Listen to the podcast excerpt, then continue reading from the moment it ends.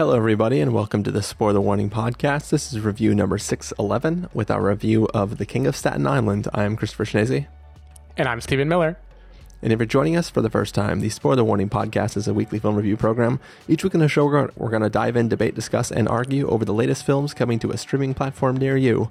Um, this week, we already had a review in the feeds of Da 5 Bloods, so uh, if you're interested in that, check that one out. Um, and now we're talking about a different film, um, a little bit lighter subject matter, but there's some emotional beats in there too. I don't want to discount it completely. Sure. Um, yeah. You got dead dabs.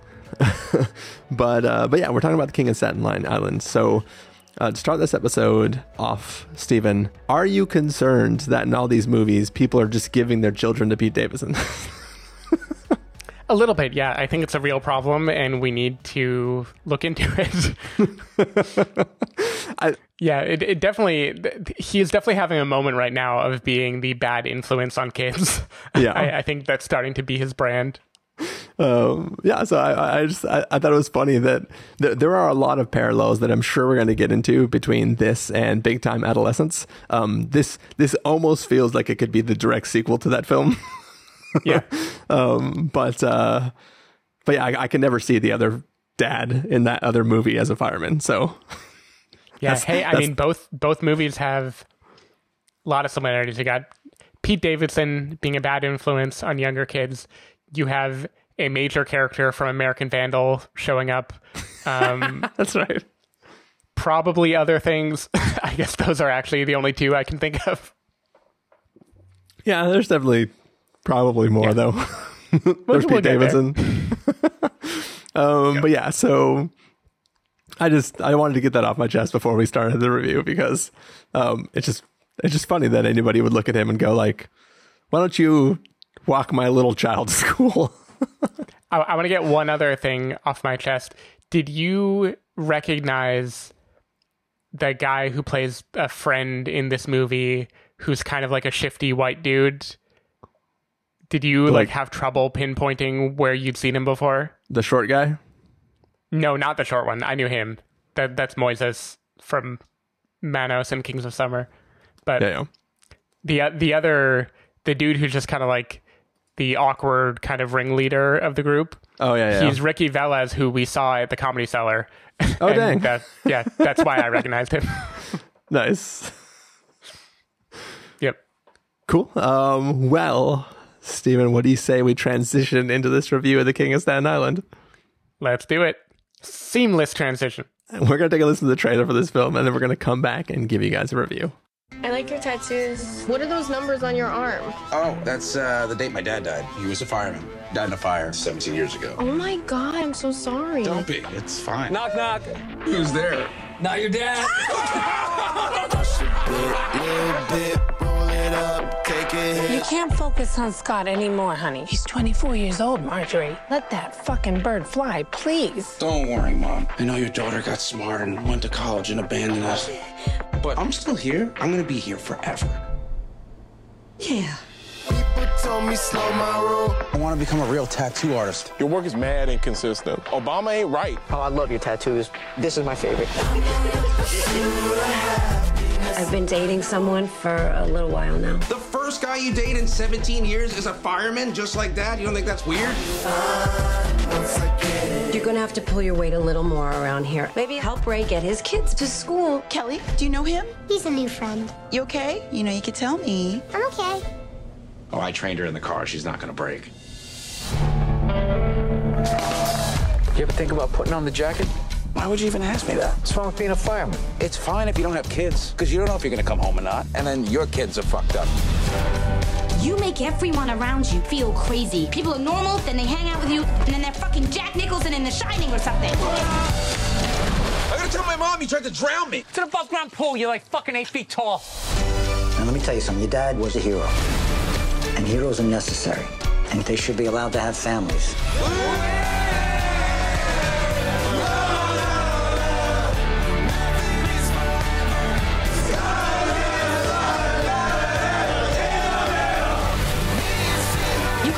Shit together. Time is passing by very quickly. Why do you think I smoke weed all the time? So I can slow it down.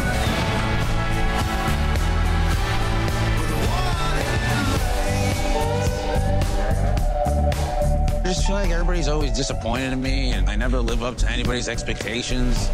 Hey, thanks for listening to all this. You're one of the few people who treat me, you know, like a person. You're welcome.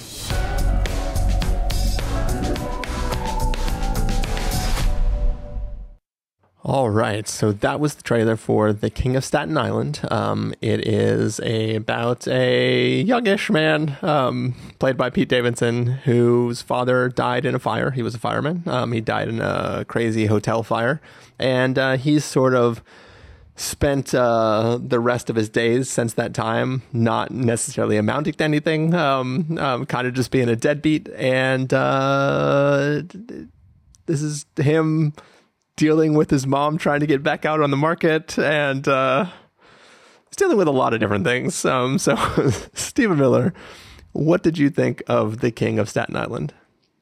So, first, I was going to say Davidson was playing a really young man because he's supposed to be 24 in the movie, but I Googled and the real Pete Davidson is only 26 right now. So, he, he's way younger than I thought he was. wow. Yeah. Um, so uh, I definitely like Pete Davidson. I think I've learned that now. Uh, Big Time Adolescence really convinced me of it, and this movie definitely helped to build it. He he's funny.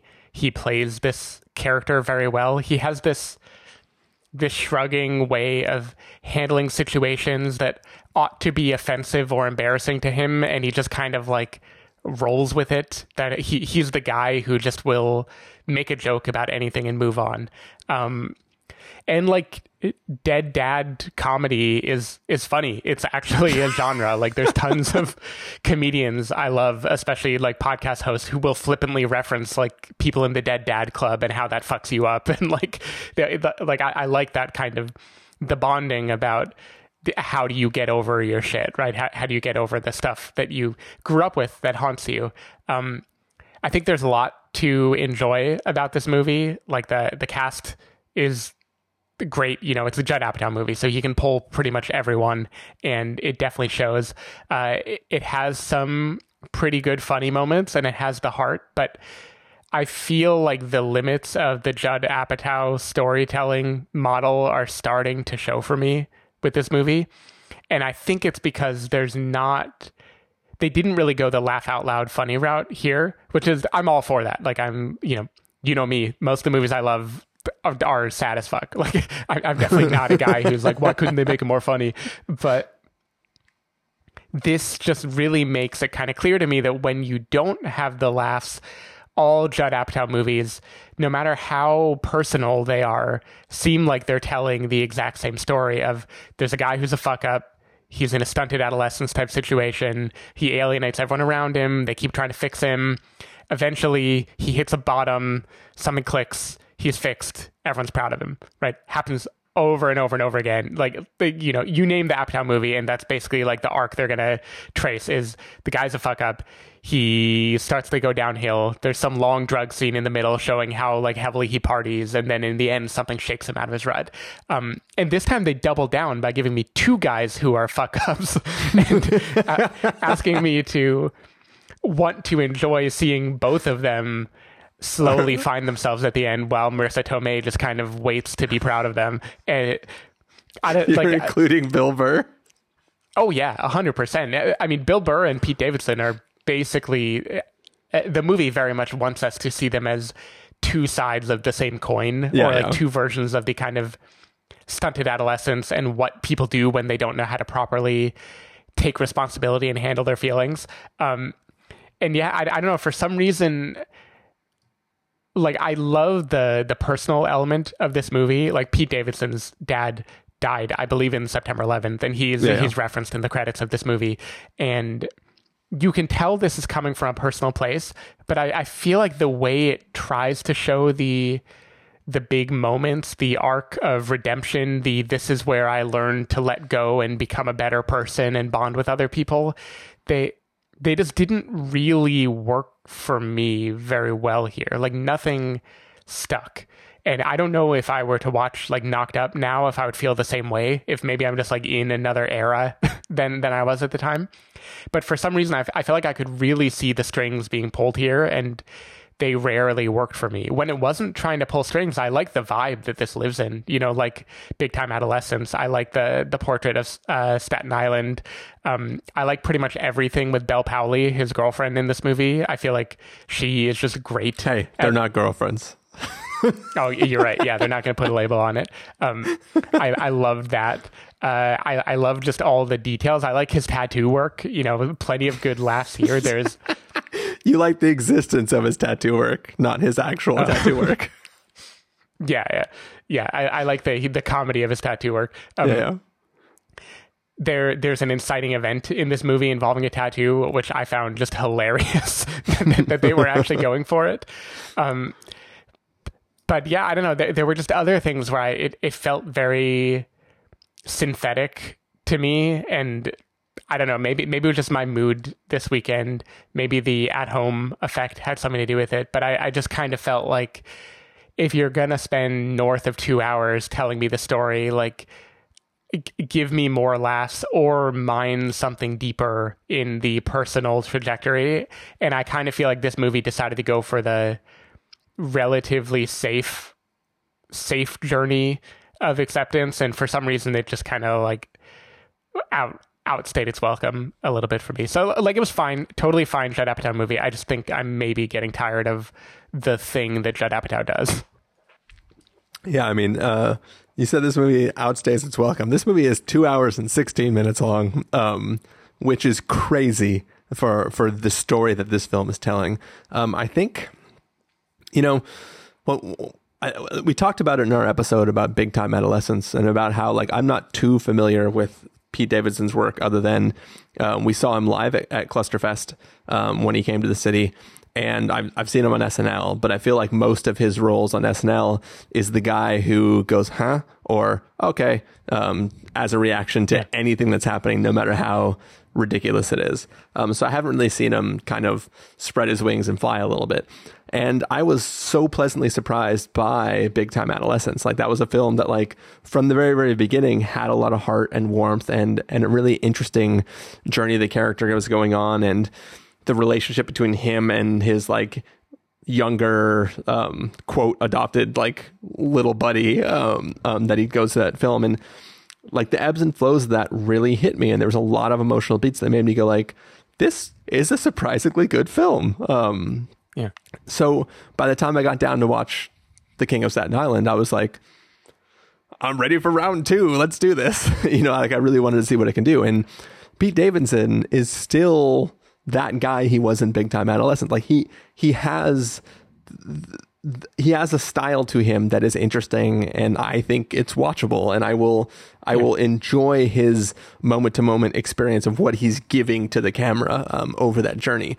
Um, um, so so that was still here in this film, but I think that this story is so muddy, it's so overcomplicated, it's trying to do so much like you can have the how does the kid deal with not having a dad anymore. You can do the how does the kid deal with his mom dating again. When you multiply those by each other they start to cancel each other out in certain sections. I don't know how math works but uh, hopefully this analogy makes sense. Um, and, and i think that like you have that you have like the friend group you have like this how how do i learn to commit with a girl sort of situation.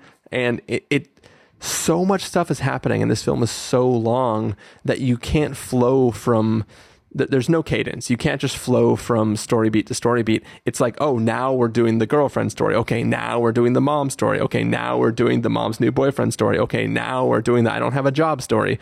And like you're watching this beat to beat change and it feels like a bunch of it, honestly it feels like um like somebody bought like an improv toolkit and it's like they're just pulling out scenes. They're like, all right, it's a fight club for your tips.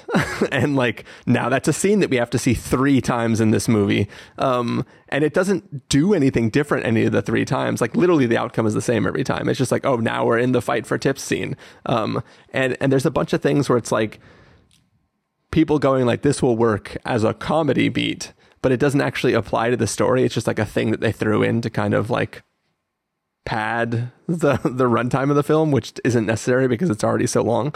And I, and I think that overall, I just I couldn't care through most of the film, And then at the end, when you actually get these like little mini gut punches that start to happen towards the end, where you have beats where you know Pete Davidson gets to learn things and hear stories about his dad um, from back when he was alive, and you get to have people genuinely caring about each other and bonding. Like, I feel the heartstrings. And then I go, but fuck you. You didn't earn this. Like, you're just doing the thing that causes heartstrings. And I know you're doing it and I'm feeling it because I'm a fucking idiot. But you didn't plot a trajectory to this point. You just said it's been an hour and 45 minutes time for heartstrings and I, I, felt yeah. i felt annoyed that i was getting emotional towards the end of this film because i didn't feel like that was a journey we were on and then you know you, have talked about you talked about the the judd apatow uh, plot mechanics i feel like he chopped the movie off before the end of the judd apatow plot mechanic finally set in. There is not a scene where everybody's like, go Pete Davidson. Yeah, he takes one step in the right direction and we don't even know if he fixes it, right? He, for all we know, he, he leaves the building he's in, goes and gets a sandwich and then some guy's there and he's like, Hey, you got weed. And then he goes and smokes that weed and then he's back where he, like, you know, we, we have, we have yeah, no, forgets what he was doing. yeah. Like we have no real belief that anything is different five minutes previous to that scene and five minutes after that scene, right? So I, I feel, I just, I felt this film was a big disappointment for me. Um, and while I was like carried along by watching Pete, I I just didn't. The film itself felt below what it could have been. Yeah, no, no, I I feel you, and I think I was trying to put my finger on why the moments when he is learning about his dad and bonding felt so manipulative without feeling earned. And I I don't know that it's because the movie hasn't justified it. Like we know that he is screwed up because of the death of his dad. And I imagine if it's like the real Pete Davidson, the way that manifested was not crying about his dad or talking about him all the time. It was getting this kind of shell up of I don't care about anything. The the problem for me is like if you want to make me dig behind the I don't care about anything and get the root of that hardness, you got to do more work than this. Like I feel like this movie it wants it to be shorthand and it it kind of fluctuates from Pete is just being Pete, his own his affable self who is like just unshakable and that the fact that he is resigned to just do dumb things for no reason that is meant to tell us that like his life has gone off the rails. But then you have like Marisa Tomei basically just saying his problems at him and other people telling him all the things that are wrong with him. And those just combine to feel like filmmaking that like you know what the story is, but you haven't figured out how to show me it. So you're just kind of like throwing different ideas at the wall and hoping they're going to combine to paint a picture of a person and it it didn't really work for me like i, I love his character like much like big time adolescence he is so chill about things like in this case his mom getting laid. Um, like like i, I it, it's funny the way he handles stuff. I, I had a few good laugh out loud moments here but they're yeah i don't know. There, there's just something about it where it it does the portrait of the fuck ups really well. Like I like him and his crew, Moises, like like you pointed out, and Ricky Velez, um, Lou Wil- Lou Wilson too. I like the the firefighters who show up. Our fun cast. Wire guy obviously is there. Domenick Lombardozzi. I told you everyone is in the wire now. Um, Steve Buscemi is there too. So you had the whole all the HBO people show up for this movie. um, even Pamela Adlon is there too, and I, I liked the little bit that we got of her and the snapshot into her life. But I don't know, it, it just felt like a ton of half ideas and no one thread that it was willing to really follow through on, and that kind of bothered me. Like uh, there are everything here could be promising. Like Bill Burr could be a totally promising character. You know, I, I like his energy. He's a, he's a funny guy. You throw enough comedians in a movie, and you're gonna have something kind of click. But I don't really know who he is by the end of this movie, or at least the the version of him that is there at the end seems completely disconnected from the version that I saw in the middle of the movie. And that's true for pretty much everyone. Is they are they're one way until the moment they're not. Marisa Tomei is one way with Pete Davidson until the exact moment the script wants her not to be, and then she's just not until the moment at the end that it wants her to be that way again. And it, yeah, I don't know. It it just feels like the the plot mechanics are too too obvious for this movie. Even though I like the world that it lives in, and if it weren't for Big Time Adolescence, I would maybe boost it a little higher just because of getting to see that world be portrayed this way. But yeah, I'm kind of surprised we're in the same boat. I thought you would like it more than me. I thought I was going to be the one that is uh, being the negative Nancy tonight. No. There, there's there's also one other thing that really bothered me because it's talked about so much in this film and the film does nothing with it.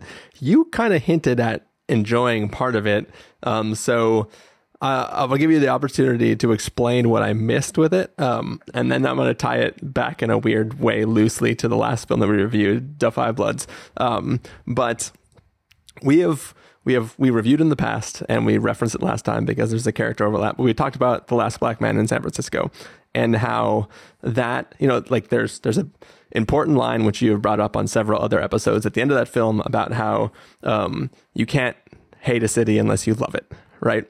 Mm-hmm. Um, and this film involves a character talking about wanting to go um, into social services or something because she loves Staten Island and um, she thinks it's an amazing place and she wants to bring out all the great things about it. And it's like, it's talked about it as though this film, which is called The King of Staten Island, is a love letter to Staten Island. And I think this film does fuck all to tell me why I should care about St- Staten Island. And it doesn't make me like maybe I just don't know enough at all about Staten Island to understand how much of it was really being shown to me. But I feel like that outside of the non girlfriend girlfriend character constantly saying how great it is, I did not understand why she loved the city or why I should care about it. Yeah, I, I don't think the movie gives you a reason to love it so much as it it paints a particular type of character. Only the deadbeats, by the way. like, I'm sure there are other things that define Staten Island, but this for sure seems to define it by the kind of deadbeat, mostly white dudes. Um, I think it helped that I had just watched The Sopranos, so I'm already in the kind of like tri tri-state area mindset. So I, I think I brought a lot to that. To be to be honest, with hey just, tone, hey tone like like just comparing this to that Jersey or the New York City that I've seen in every other movie, like the the comparison made it interesting. But no, I, I don't think of it as a love letter to the place, but it is a it's a representation of the let's sit around and chill, you know, let, let's play basketball in an abandoned lot. Let's show like the kind of hokey restaurants and stores and then let we'll like we'll fixate on the ferry a little bit and hint at like the city being right there and how it would feel to like have all of that in front of you but then go back to this. Like it it didn't paint that much a picture but i liked i liked what i saw. All right. I don't want to live there though. God no. Uh, but i mean if you did then you could open up that tattoo restaurant. Yeah that that's true. Now was his thing the idea was that you would eat food while other people were being tattooed, right? Not you would go there and get like a steak and a tattoo, right? Yeah, yeah. You watch other people suffer. You don't suffer yourself. That's the other thing too. Is like his tattoos are terrible, right? like yeah. there are some that are emotionally nice, but their quality still isn't that great. But he he draws the cartoon character at one point, which is pretty decent, right? It's got some shading and some highlighting, and oh yeah, you, you know, like I don't know if it's going to be the best thing in your portfolio if you're trying to get a job as a like an illustrator or something.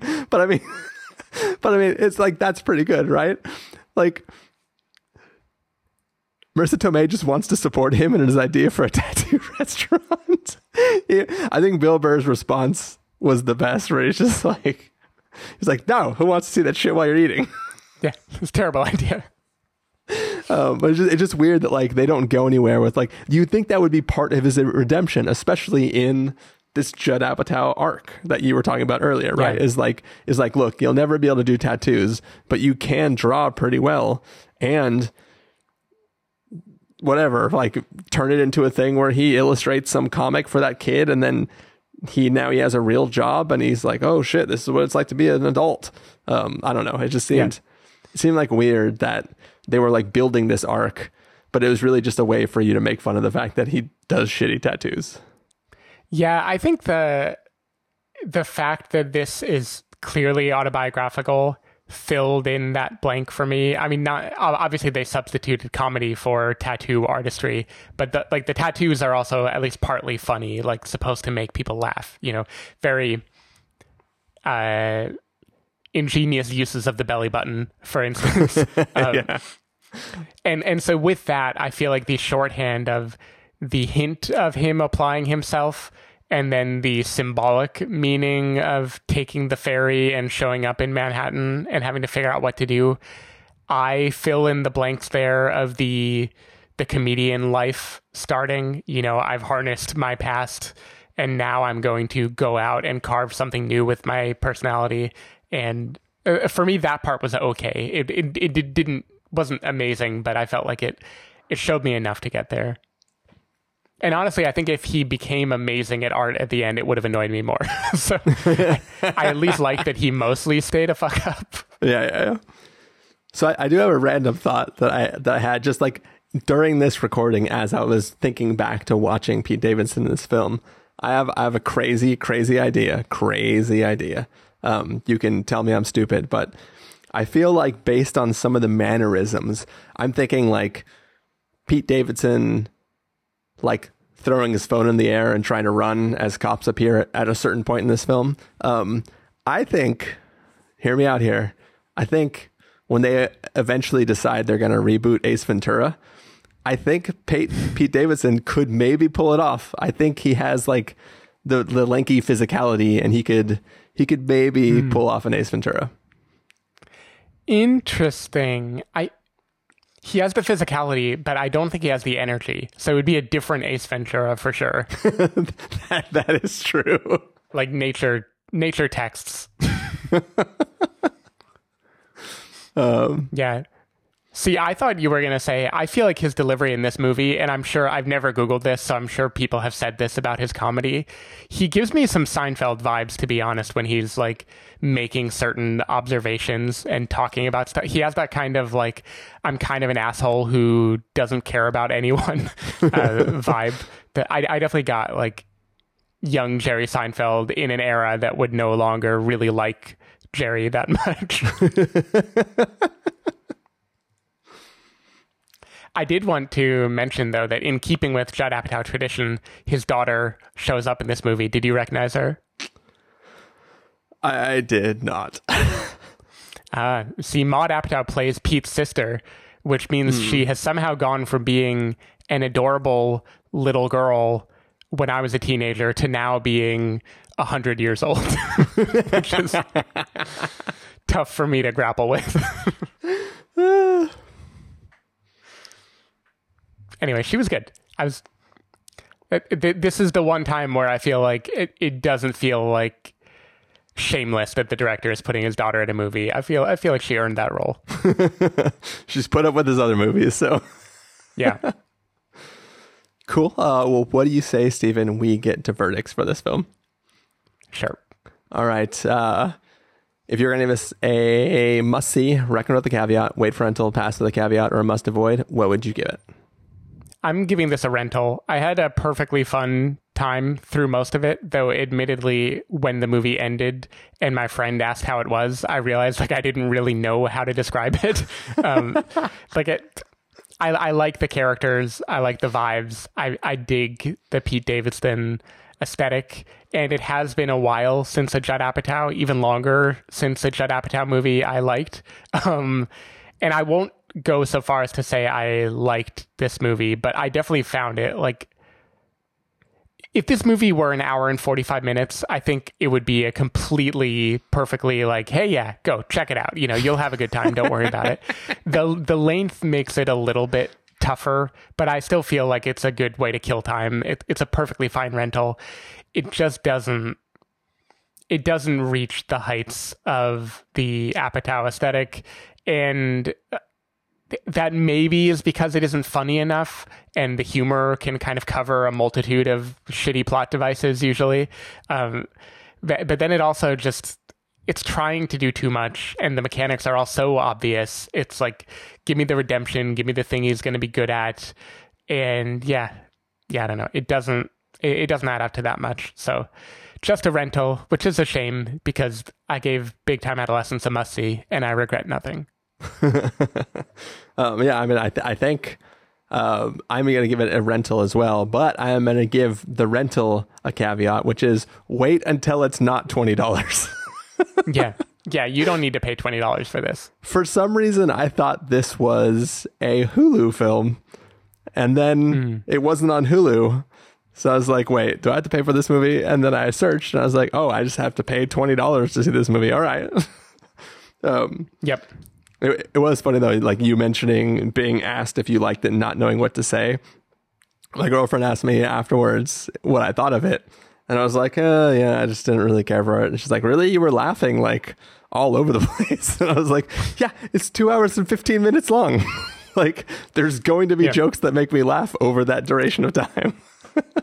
yeah, like there's stuff I, I just remembered he works in a restaurant in this movie. There were multiple scenes that made me laugh in that, but I just completely lost it afterwards because it it doesn't add up to very much. Yeah, yeah. Cool. Uh, well, that is going to bring us to the end of our review of The King of Staten Island. Stephen Miller, if people want to find you throughout the week, where can they do that? People can find me at twitter.com slash sdavidmiller or sdavidmiller.com. People can find me at christopherinreallife.com or twitter.com slash christopherirl. You can find the podcast over at thespoilerwarning.com where you can get a bunch of the back episodes of the show. If you want to subscribe to the show, you can do so on Overcast, Stitcher, Apple Podcasts, or wherever podcasts are found. If you want to know when the episodes go live, you can follow us at twitter.com slash spoiler warning or facebook.com slash the spoiler warning or instagram.com slash the spoiler warning. If you want to get a hold of us directly, you can send an email to fans at thespoilerwarning.com or you can use the contact form on our site. Music for this episode will come from the soundtrack to The King of Staten Island, so hopefully you are enjoying that. That is it for this week. As usual, haven't looked up what comes up next week yet. So we'll be back next week with another review or two or four. I don't know. yeah, we'll see. We'll see you then. Bye. Bye.